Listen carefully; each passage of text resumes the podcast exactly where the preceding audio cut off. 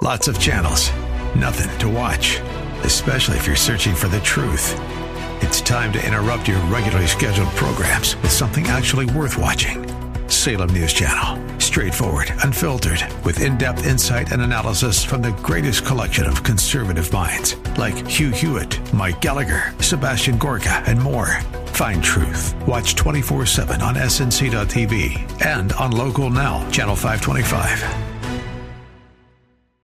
Welcome once again to the Pat Williams Saturday Power Hour right here on 94.9 FM and AM 950 The Word in Orlando. Uh, once again, Alan Dempsey, he does our engineering, and uh, Andrew Herdliska produces the show for us. John Simmons is with us from St. Louis, president of Testimony House Ministries the author of a book, God Has a Sentence for Your Life. John, wonderful to catch up with you. Thanks for joining me. Thanks for having me on the show. Very excited to talk with you about this, what I think is a great message for people to hear right now. Good, John. Good. Well, your audience is the I 4 corridor right across Central Florida, and I know they'll uh, benefit from hearing from you. Well, anyway, your book uh, breaks down into five sections. The first section is called Finding My Sentence. Uh, tell us about how you opened the book. What's going on here? So, a backstory on me, and I opened the book this way by sort of giving a recollection of what's happened to me over the last six years in the time since I found Christ. I was a former problem gambler mm. who started gambling at the height of the World Series of Poker boom in 2002 when Chris Moneymaker won $2 million on ESPN off a $40 entry. And I was really excited to try and do that with my own life. And so I was 21 at the time, and I fell into this concept of trying to live and purpose my future to be a professional poker player. Mm. And it didn't take long for that behavior to spiral out of control in the moment, I did not have God in my life, and nor did I believe that Jesus was my Lord or Savior. And so these behaviors that I was participating in, which included going to the casino all the time, anytime it was open, because it wasn't open 24 hours in St. Louis at the time, and pouring all of the money that I had earned over my life at that point into these poker games. And eventually the money ran out. I turned to credit cards I turned to payday loans to fund my habit. And by the time I was 23, I had to file bankruptcy. I had lost equivalent, basically, a couple hundred thousand dollars, uh, just a couple year span.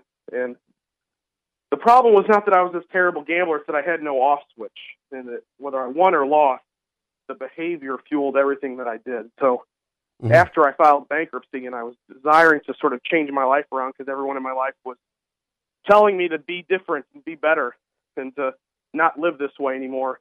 Problem was my heart wasn't telling me that. And so the next eight years, basically, I did a pattern of rinse and repeat where I would gain some money, gamble it away in some fashion. I got heavy into sports betting and the bookies who would give you unlimited credit and you didn't need a credit card offer in the mail to get that kind of credit.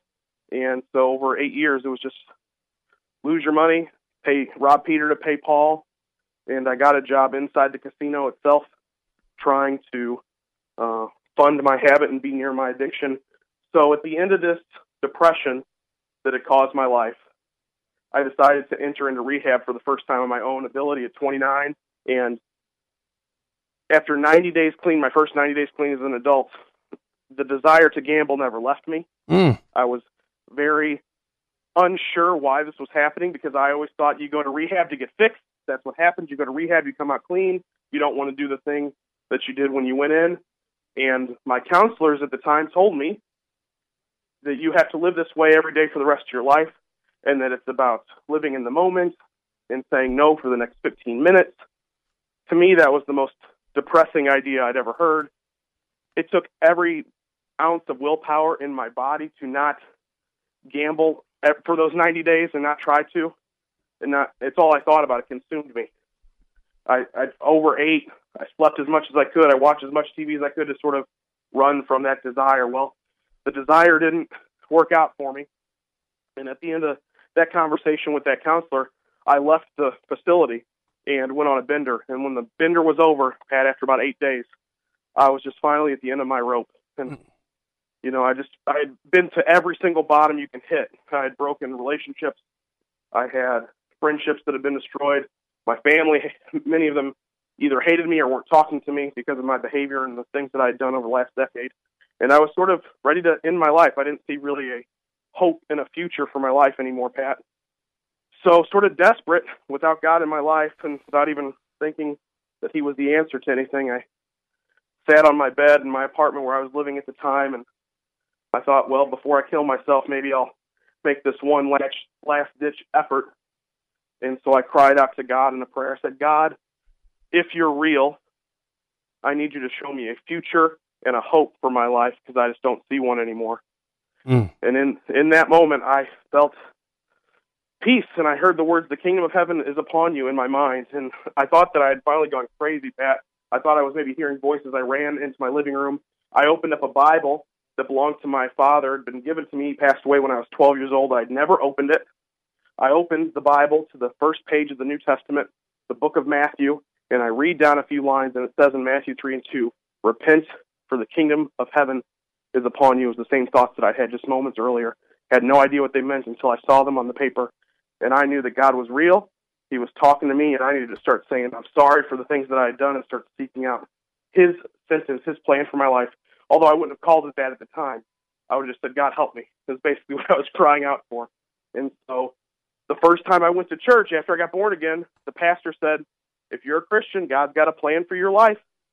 And this was revelation knowledge to me. I lived my whole life sort of aimlessly, even though I was trying to be a professional gambler. I had had no purpose other than that. I didn't think that God created me special. I didn't know that. That was news to me as well. I didn't know that He had put gifts and talents in my DNA in order to, you know, help me serve others and in the future with my life. And so I, as soon as I heard this message that God has a plan and a vision for your life, I was hungry to find it. And so I started praying every day, God, what do you want me to do? What's your vision for my life? How can I serve other people? Show me how to do these things. What is this? You know, I, all any prayer that I could send up, I sent up in regards to this request.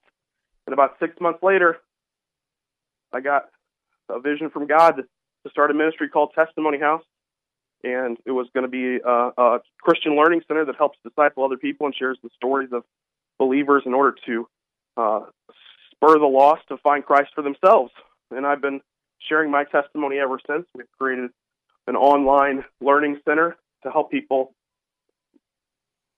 find John, what they need from Christ. And now here we are trying to walk out this plan for my life. Excuse me, John. How big a problem around our country is compulsive gambling? It's a huge issue, Pat, and this is one of my passion projects that I haven't gotten a lot to write about yet, but it's coming. The idea that problem gambling is growing, especially in America, is going to increase dramatically. In fact, uh, they say statistics say that uh, nearly 10% of adult males in America have some sort of gambling, either addiction or uh, uh, some sort of compulsion to do it, and not necessarily.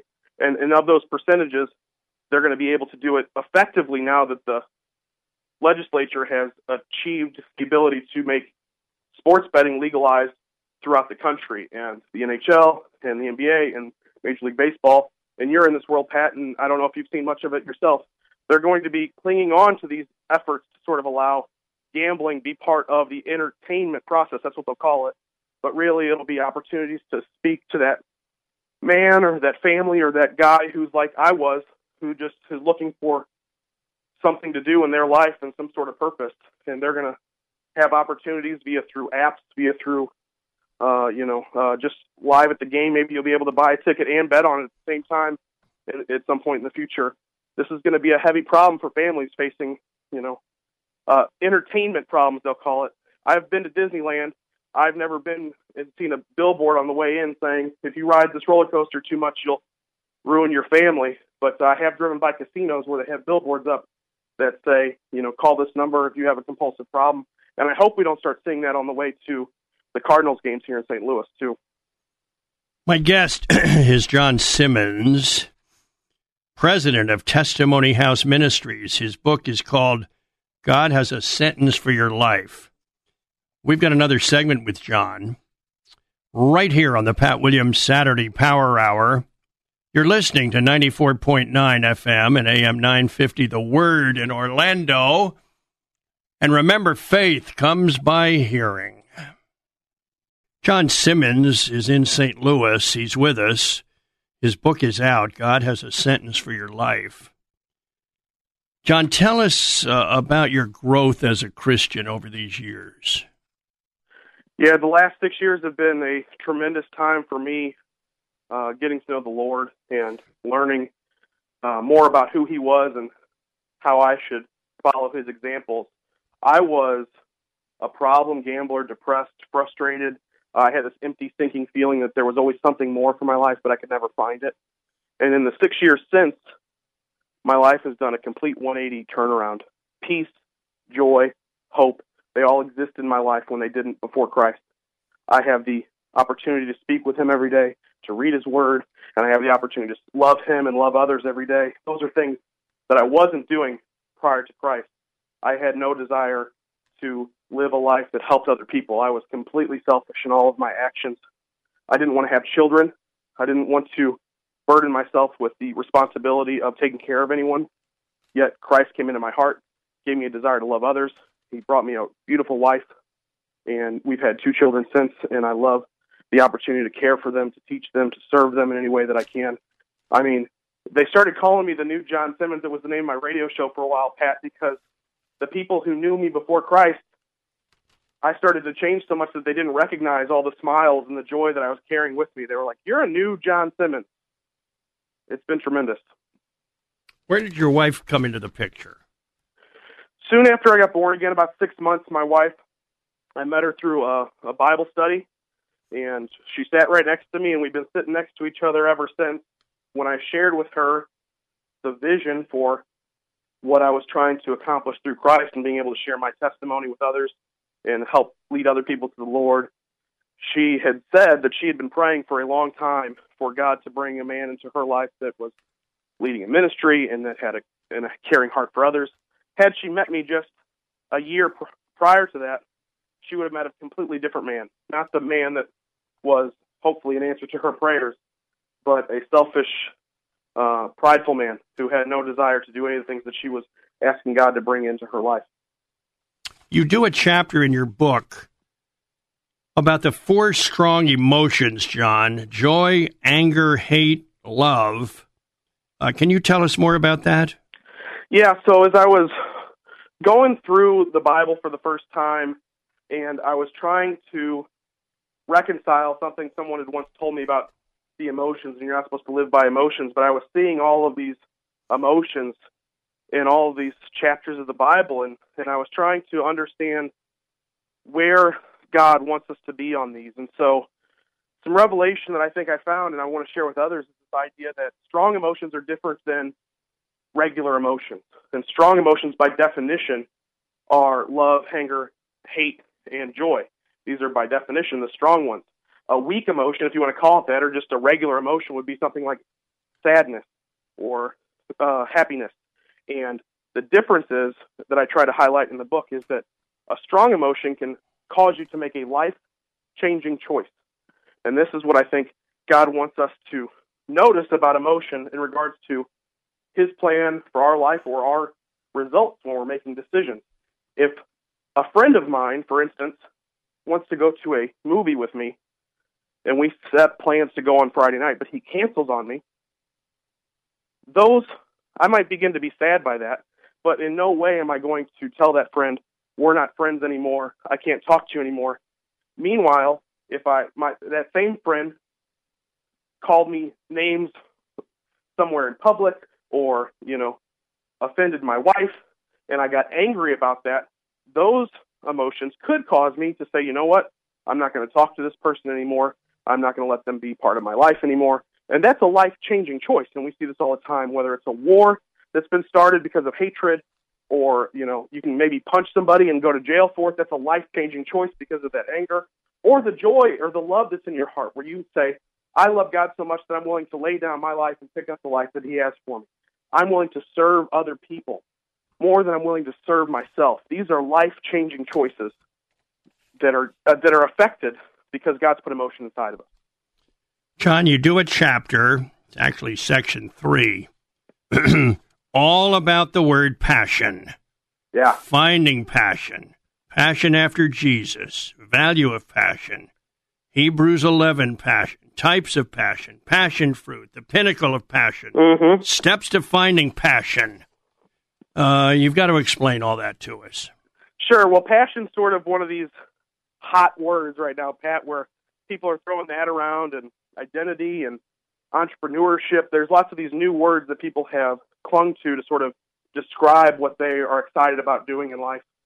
And passion, as defined by the Bible, is two things.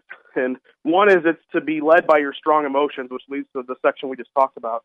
The other is the sufferings of Christ on the cross.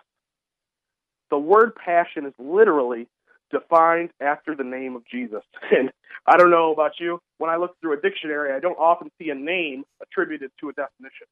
I think this is because God has pointed out this word as a really look at this. The importance of passion is important, and so much so that the story of Jesus and the movies that have been created about it are called the Passion of the Christ. Mm-hmm. Well, what is that passion? What is that passion all about? I highlight in the book my belief here is that when he's about to give his life on the cross, he goes to the garden to pray.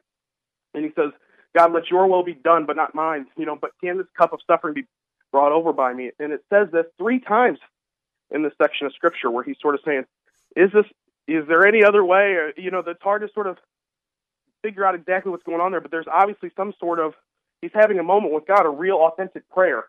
But he's at the end of it, he's saying, You know what, God, it doesn't matter what I want. It doesn't matter what you want me to do. I'm going to do it because I love you so much. And this idea that passion is living by a strong emotion and love is the greatest of the strong emotions. And that Jesus showed us the greatest example of how to walk God's sentence with our life when he said, God, I will do whatever you want me to do, even up to death. Even in anguish, it says that Jesus was in before he went to the cross. And so sometimes for us, when we're walking in passion, we think it's going to be this really exciting thing, and we're just going to do what God says for us. It's going to make us full of so much joy. But sometimes there will be moments. We see it in the life of Christ many times where it's not easy to follow and go where God wants you to go. But God's plan for our life is greater than our own, and it helps and serves more people than we can do on our own. It's just the idea of passion is the idea of saying, I love God so much that I'm willing to do whatever He asks of me. Now, I want you to get in to another word that is uh, frequently used in section four, and that's the word vision. Everyone has had a vision. Where vision comes from, the importance of vision. Hebrews 11 vision. Five ways God reveals a vision, steps to finding vision. Oh boy, John, you got to tell us all about that. Oh, please. I came across in this book, the, the idea of this book, God has a sentence for your life, came out of Hebrews 11, which you just mentioned which is this chapter of faith, they call it, where Noah built a boat and Abraham led his family and Sarah had a child. And it's just a collection of short or one sentence stories mm-hmm. of, of men and women, regular men and women, who do extraordinary things because of their faith in God. And at first, I thought it was just about faith. I thought all you need is faith to do what God wants you to do. But as I was writing, and putting this together, I realized these people all had a vision from God as well. And so, if we're going to find God's sentence for our life, because I believe, just like in Hebrews 11, where Abraham and Noah and David and Samson, they all have a sentence, so do we. And there are books in heaven being re- recorded uh, with our every thought, and He counts the stars. He says these books will be opened, every idle word will be brought up, so we know that there's a record of what's going on in our life. I believe it's just like Hebrews 11 for us, in the fact that we can live a life by faith. But first, we need to have vision. And Noah didn't wake up one morning and go, you know what, I think I'm going to build a boat. No, he had a vision from God to go and build that boat. And for people today, I really believe this that if you don't have somewhere to walk towards, you're always going to fall back into your past. And that past could be some sort of sin issue in your life, some sort of bad relationship, some sort of life without Christ. When Christ shows up in your life, it's time to capture the salvation that you received by free gift, and then you're going to say, Lord, I want to follow you. Where do I go, though? I had no idea where to go once I got born again. I didn't even know that there was somewhere to go. So I know the importance of having a vision that's helped me break free of the addiction that I carried for so long, that desire to gamble that was such a big deal for me back er, in my early life has now completely been destroyed. I have no desire to gamble. I quit smoking. I quit drinking. I quit cursing. I did all these things after Christ because I was following the vision He had placed in front of me to run this ministry and to chase after serving other people. And that allowed me to really let go of some of the big sin issues in my life. Vision is important. We get vision from God in the same way that we get passion. What's the difference between a vision and a dream, uh, John? What do you think? So, in my mind, a vision is not necessarily something that is given to you in a burning bush. You know, I can write down a vision for my life. I can write down plans, and the Bible says God can guide our steps and direct our path. So, not every vision that we have in life is necessarily going to be some heavenly revelation. However, I think that dreams are given to us by God. We see this throughout the Bible in both the Old Testament and the New Testament. Not every dream is from God. Please hear me through this. That God has given dreams to people and He gives us ideas for maybe future events. He gives us ideas for what we uh, are going through in our life. There's different types of dreams, and I highlight uh, not the dream aspect so much in the book, but really the difference between them. And I want people to know that God can speak to us in a number of different ways. And if we're going to walk through and find God's sentence for our life, it's just about being available and recognizing any way God wants to talk to you, whether it's through His Word, whether someone, you know, your pastor sows uh, a word into your heart, whatever it is for you, you know, a, a family plan that you and your your wife have. Be listening in your prayer time to what God has for you to do. And then John Simmons in section five, finding faith. Faith looks forward. Value of faith. Growing in faith. When faith doesn't work. Stories of faith. Steps to finding faith. What's the story here with faith? Faith is my favorite subject, Pat. I wrote my first book. This is sort of a condensed version of Finding Faith, my first book.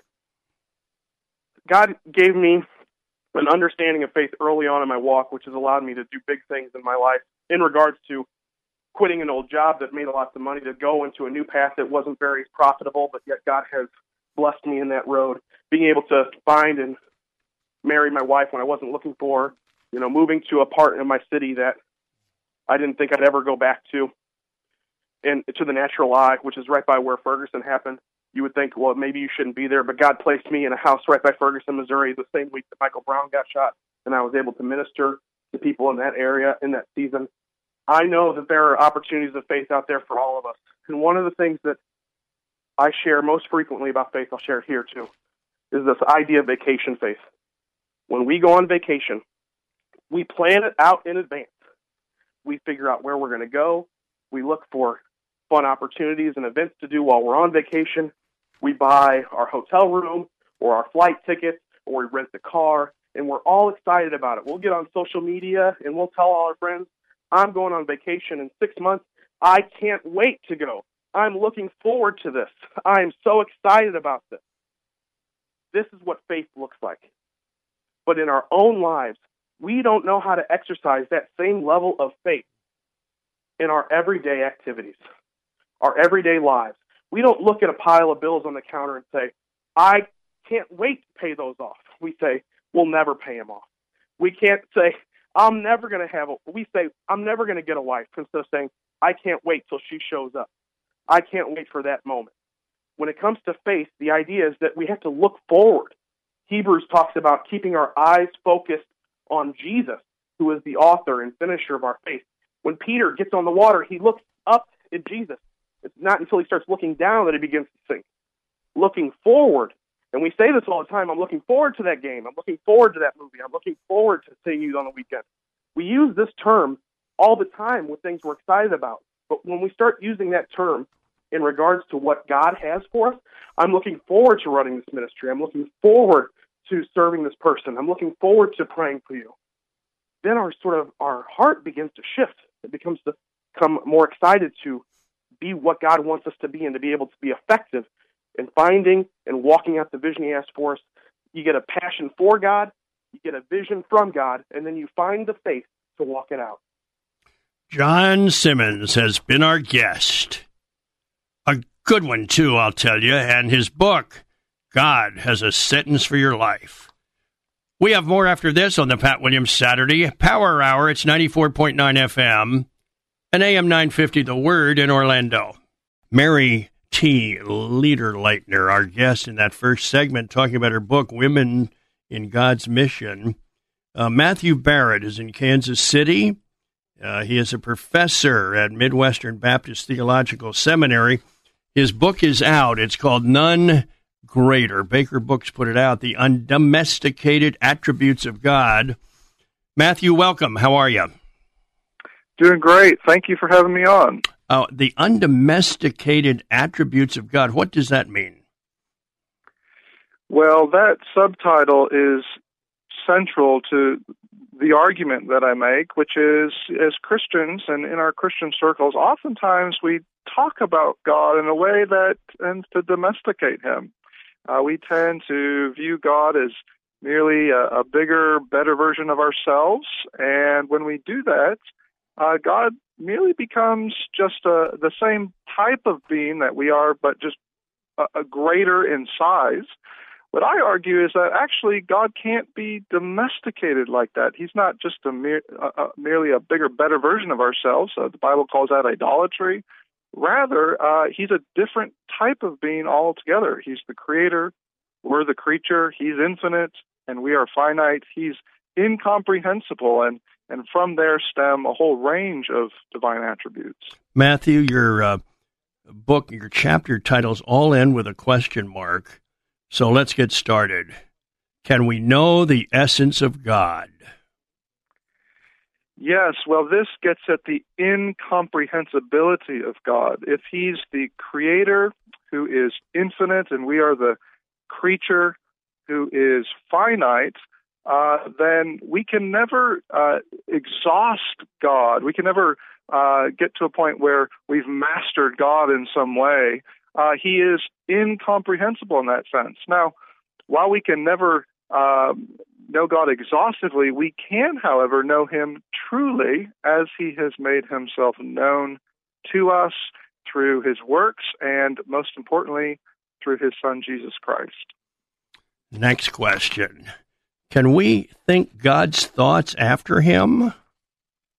Well, this is a question that uh, deserves a lot of care and precision whenever we talk about God, we have to remember that this is the infinite God we are speaking of. And so our language, uh, naturally, as those who are made in, in his image, uh, we're, we're, not, we're not God ourselves, we're, we image God instead. Uh, well, if that's the case, then our language about God, our, our God talk, as I like to say, it's always uh, analogical in nature. In, in other words, it doesn't it doesn't pretend to capture God in all his glory and and uh, magnificence, nor does it pretend that uh, well we can't know anything about God. Rather, there is both similarity and dissimilarity. So we can know God, but we always have to remember whenever we're talking about God, we're talking about Him um, in, in, a way that's uh, by analogy.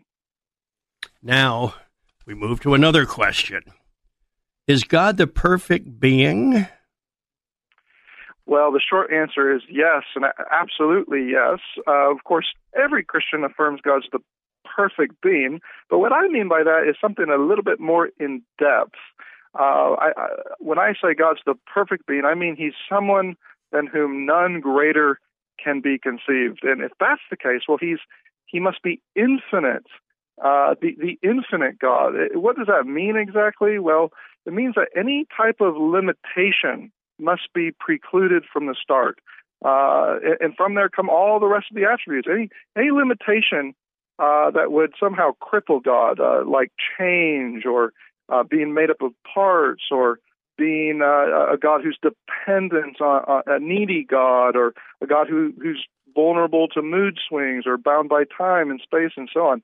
All these types of limitations are precluded of God, which means that uh, whenever we talk about the attributes of God, we have to then define him as the one who is perfect, infinite, without these creaturely limitations.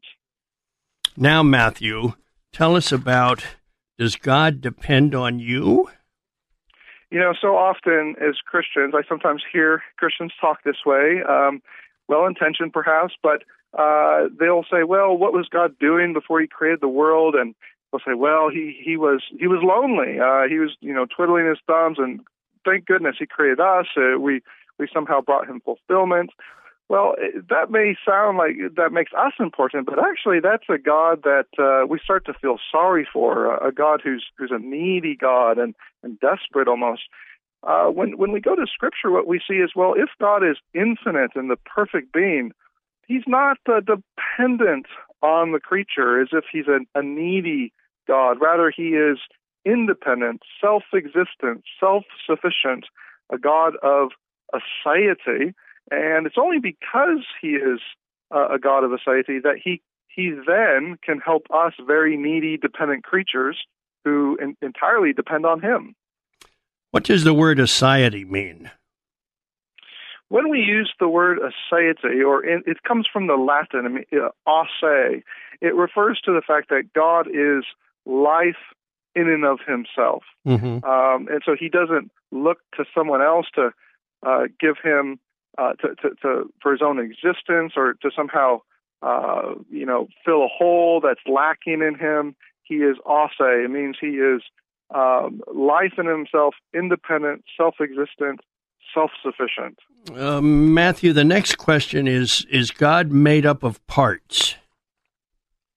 You know, sometimes when we talk about the attributes of God, naturally, because we're finite creatures, we have to focus on one attribute at a time, and that's fine.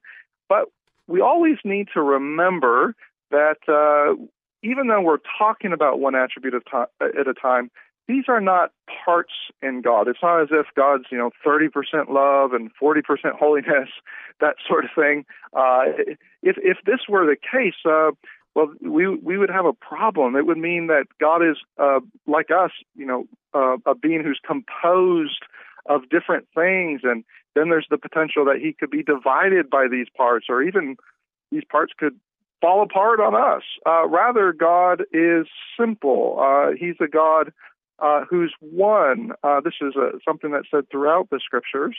Uh, to put this plainly, uh, we see this in Scripture whenever it says God, that God doesn't merely possess love; He is love. He, he he doesn't just act in a righteous way; He is holy.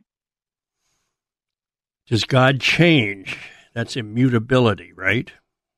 Yes, immutability. This may be one of the most important attributes and important chapters in the book uh, because when we, a minute ago, we talked about God being the perfect being and, and therefore any type of limitation has to be uh, precluded. Well, uh, maybe first on the list, the, the limitation that, that would just spell disaster for God would be any type of change in God. Is that would raise the question: Is he changing for the better? Is he changing for the worse? Can we can we rely on him? Can we trust in him? Well, Scripture uh, again and again tells us no. God does not change. He is the same yesterday, today, and forever. It says He's everlasting. He is always eternally the same, and for that reason, we can depend on Him and trust in His promises. Does God have emotions? You know, in the 21st century, we use uh, very emotional language, uh, especially when we're talking about one another. Um, and uh, we have to be careful here because if we simply apply that to God, well, he can start to look a lot like the, the pagan deities that surrounded Israel. These were, uh, or, or, even some of the, the Greek and Roman uh, pagan deities. Uh, these were gods who were bigger and better than mankind, but just as much uh, they, they looked a lot like man, uh, very, very much uh, emotional and and uh, subject to mood swings. You know, one minute uh, they love you, the next minute uh, you can't trust them because they turn against you, and uh, very very unpredictable. Well, when we come to Scripture, we see that well, God is a God who does not change; He's immutable, and what one aspect of that is uh, this is a God uh, who, who's not uh, vulnerable to, to these types of mood swings. He, he's not subject to emotional change. Uh, rather, he's a God who, who is who he is eternally. Is that what the word impassibility means? It is. Uh, it's an old word. We, we don't use it much today. But uh, if we look at, say, the old confessions of the church, they would say things like God is impassible or he is without passions. And what what they mean by that is is not that God is, you know, indifferent and stoic and cold. No, that's not what they mean. Rather what they're trying to avoid is what we just described that that this this God is is someone who is uh, like those those pagan deities, someone who is just controlled by his emotions. Uh, the book is called None Greater The Undomesticated Attributes of God. Matthew Barrett, the author, is our guest. Matthew, we've arrived at this topic. Is God in time, timeless eternity? Yes, well, this is uh, one of the most important questions to ask. It, it may seem to Christians like, well, this is somewhat abstract and and that sort of thing actually is very relevant to, to the Christian life. Uh, I argue that uh, it, Scripture describes God as the eternal God, the one who is timelessly eternal. You and I, we have certain limitations. We experience one moment after another. Uh, that we have a succession of moments, and so we're very limited in that way. Uh, right now, we're on, you know, talking to each other. Next minute, we're eating, and we really can't get ahead of time. Uh, but that's not the case for God. He's not bound by time. In fact, He's the one that created the whole universe out of nothing. Uh, so He transcends time altogether.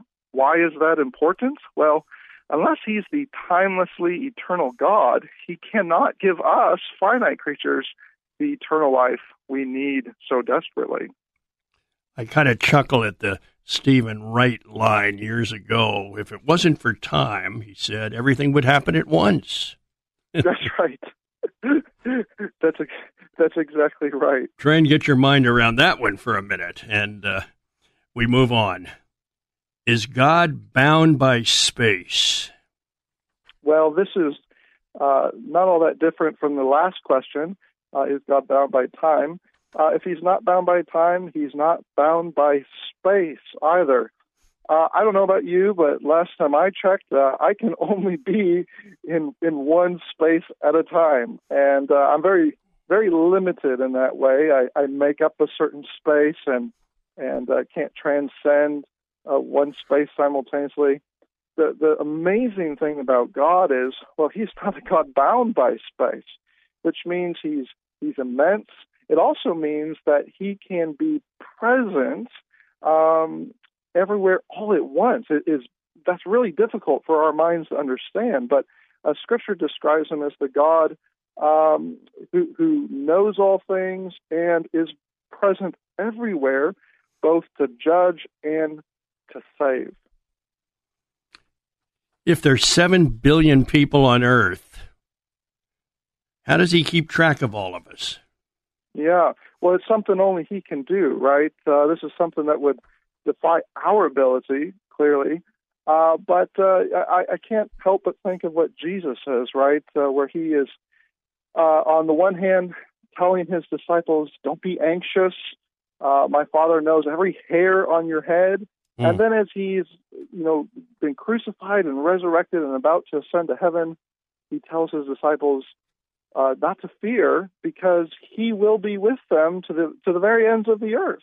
Uh, so what what appears to be um, something impossible for us is entirely possible for God, and actually, in the end, um, it it not only means He's present in just a general sense everywhere, but He also is present with His children in a special way, in a in a covenantal way, full of love and mercy and compassion. Uh, have you ever thought, Matt, about um, oh, I don't know if uh, if, if, if two and a half billion million people are all praying to him at the same time. Uh, how, how, does he how does he handle all that? Well, this is one of the uh, wonders uh, of our of our God. Uh, you may remember we said at, at, the beginning, He's infinite in His essence. He's not just merely greater in size, uh, but He's his his very essence is immeasurable. Uh, he's a different type of being than us entirely. Mm-hmm. That has a lot of that may seem like oh that's very you know theological or even philosophical, but like you're mentioning, that has a lot of important implications. Uh, one of them is that uh, when it comes to prayer, um, he's not only the God who knows all our prayers, um, but he is the God who then chooses to to act according to his eternal will, uh, and oftentimes that's that's through means like our own prayers. Matthew, uh, so Matthew, our prayers are significant. We got to take a break. We'll come back. Hold your thought, please. Uh, this is the Pat Williams Saturday Power Hour. It's 94.9 FM and AM 950 The Word in Orlando. We'll be right back. Matthew Barrett is the author of None Greater Matthew, before the break, uh, you were filling us in on uh, this this issue of prayer. Can you finish, please? Yes. You know, when we go to the Gospels, for example, Jesus uh, teaches his disciples uh, how to pray. You know, our Father who who art in heaven, and, and this may be a prayer that, that most Christians are, are somewhat familiar with. Um, but of course, Jesus is assuming that uh, in in instructing us to, to pray to the Father this way, he's assuming that uh, in, in his infinite knowledge, his infinite uh, immensity and, and omnipresence, uh, in his infinite omnipotence and power, uh, this is a God who not only hears our prayers, but then uh, works out his sovereign purposes and will, and oftentimes does so through means like our own prayer life, which means that when we pray. Uh, this is not just some something that is lost in space and time, but God hears our prayers, and whether we always realize it or not, um, He is acting through our prayers as the very means to bring about His sovereign will. Matthew, the next topic I want you to talk about is God all powerful, all knowing, and all wise. Well, you know, this is a very important set of attributes, uh, and, and, I I wanted to de- devote a chapter to each of them, but I thought, you know what, they really go together in so many ways, because whenever we talk about God's knowledge, we can't help but talk about His power, and whenever we talk about His power, we have to talk about His wisdom. Uh, these complement each other. You know, if God was all powerful but not all wise, well, he perhaps he would be an evil dictator of some sort and and immoral uh, much like the, the pagan deities of, of, the ancient world. But uh, he, he's he's all wise. Or if he was all wise but not all powerful, well, uh, that would be a, a wise sage, perhaps, but one that didn't have the ability to act on that wisdom. Uh, or if he was all knowing but not all powerful, well, he would have a lot of knowledge of what has happened or will happen, but not the the omnipotence to then carry out his will. So, all that to say, all three of these power, knowledge, and wisdom, they must be kept together. This goes back to that attribute of simplicity. Uh, whenever we're talking about one attribute, uh, we can't help but then go to the next attribute because they all are related to one another. Matthew, I am familiar with the word omnipresence and, and omnipotence and omniscience. But that other word, I don't think I've ever seen before. Omnis. How do you pronounce it? Omnispience or what? What? Yes, it's it's a it's a very foreign one, I think, to, to most of us. Omnisapience. Uh, it's an old an old fashioned word. We don't use it much today, but uh, it's one that some of the, the Christians down through the ages love to use to say God is all wise. Um, so you'll think of it this way, and some of these are communicable attributes, which means they're reflected in us in some way. We have wisdom, um, hopefully, we have wisdom that that is God given, uh, but we always have to remember that the way uh, God has wisdom, well, it's an it's an entirely uh, another level. Uh, we we may have wisdom, but He is wisdom, and He's He's wisdom in an infinite degree. Omnisapience is a term that tries to capture that to say uh, this isn't a God who merely possesses we- wisdom or acts in wise ways. He is wisdom in His very being. Omnisapience. I got it. That means all wise, right? That's right. All wise. Can God be both holy and loving, righteousness, goodness, and love? You know, in our uh, God talk, uh, sometimes very well-meaning Christians, but uh, uh, oftentimes as we you know go about talking about the gospel or the Christian life, we sometimes can set attributes over against one another. Unfortunately, this is one of those cases. I, I sometimes hear Christians set God's love over against his holiness. Uh, and we tend to do this when we talk about the cross. We'll say, well, the cross, what's that about? It's all about God's God's love, but uh, it doesn't have anything to do with his righteousness or his holiness or his judgment or his wrath. But when we go to a passage like Romans chapter 3, uh, Paul says something very different, doesn't he? He talks about, well, there's a major problem. As sinners, uh, God can't just, uh, you know, sweep our sin under the rug or turn a blind eye. He wouldn't be just. Uh, he wouldn't be a holy God if he did that. Uh, and yet, at the same time, how do we explain the fact that God has loved us so much He sent His Son to die for us? Well, Paul says it's at the cross. That's the answer, where God's mercy and His love kiss His righteousness and His justice, so that God is both just and the justifier of the one who has faith in Christ.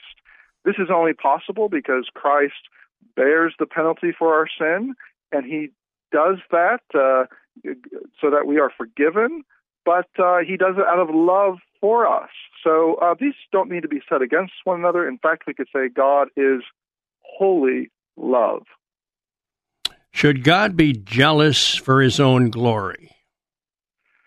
We are not used to referring to God as jealous, are we? I mean, so often when we use the, the term jealous in our own culture, it's almost always a negative uh, attribute, uh, one that it, it, communicates immorality or you know we think of the, you know the abusive boyfriend who you know beats up uh, his girlfriend something like that out of jealousy that sort of thing. And surely that's not what we mean when we talk about god.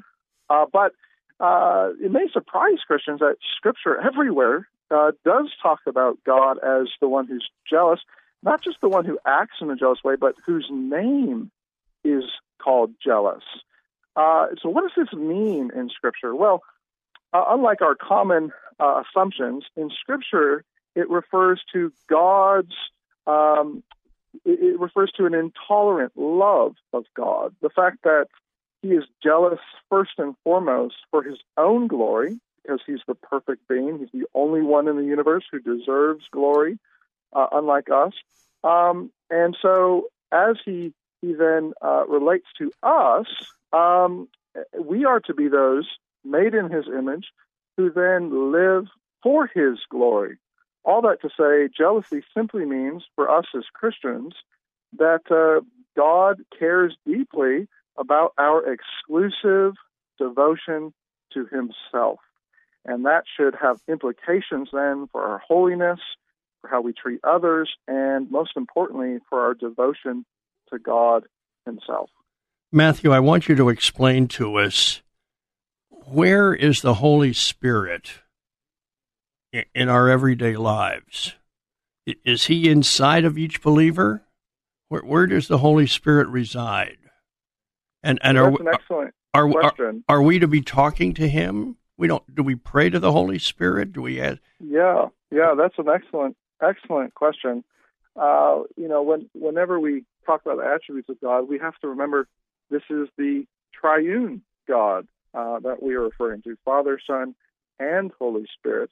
And certainly with these attributes, these are true of each person of the Trinity Father, Son, and Holy Spirit, which means that the Holy Spirit, too, uh, is characterized by, by these many attributes. Uh, and, and for that reason, uh, we call him Holy Spirit. Uh, that certainly captures both his transcendence, his infinite, um, his infinite nature, but then also his his ethical purity and holiness. Uh, where, where is he? Well, uh, when we Scripture has a lot to say about this. Uh, it even calls us temples, uh, picking up on the Old Testament language, temples of the Holy Spirit, which is just amazing because in the Old Testament you could not just walk right into the temple. You could be struck down. Uh, you are a sinner. You can't enter into the presence of the Holy God. And yet, because of Christ being our mediator, now Christ says the Holy Spirit, He's going to send the Holy Spirit and the Holy Spirit is going to indwell you, and permanently so. Um, what does this mean? Well, there's there's a lot of mystery here. I think it means first and foremost that um, we are those who are set apart for God. Uh, that that's part of what it meant in the Old Testament. Uh, God, that's part of what God's presence, communi- presence communicated in the Old Testament. So we're set apart for God, but it also means that the Holy Spirit is with us uh, in a very personal way to to help us strive after Christ, uh, to be conformed. He, he's at work in us to conform us more and more into the image of Christ. Um, he does this often in quiet ways. Uh, My guest has been Matthew Barrett. What a great book, none greater. We've got a wrap up right after this on the Pat Williams Saturday Power Hour. It's 94.9 FM and AM 950, The Word in Orlando. Thanks for joining us once again on the Pat Williams Saturday Power Hour. In the first segment, John Simmons was with us with his moving story uh, in his book, God Has a Sentence for Your Life. And then Rusty George in California talking about Micah 6 8 and the book called Justice, Mercy, Humility. Uh, please visit my website it's patwilliams.com, the Twitter page, Orlando Magic Pat. And uh, please check out my most recent book. Uh, you can go up to Amazon and learn more about it. It's called Character Carved in Stone. It's about the 12 benches on the campus at West Point with a word, different word, carved into each end of the bench. Uh, it came from a visit I made to West Point several years ago. I think you'll enjoy it. In the meantime, have a wonderful week ahead. We're back next weekend for more on the Pat Williams Saturday Power Hour right here on 94.9 FM and AM 950 The Word in Orlando.